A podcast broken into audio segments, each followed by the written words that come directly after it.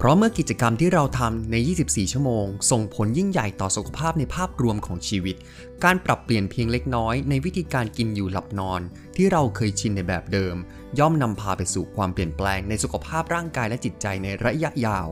เชิญชวนมาฟังและทำกิจกรรมไปพร้อมกับครูแมวเซาในรายการ ครูแมวเซาชวนทำที่จะมาถ่ายทอดเนื้อหา และทำกิจกรรมเพื่อปรับเปลี่ยนชีวิต จากในหนังสือ Eat Move Sleep กินหลับขยับตัวทุกวันพุธ เวลา 18 นาฬิกาได้ที่ช่องทางพอดแคสต์และเพจ Facebook ครูแมวเสา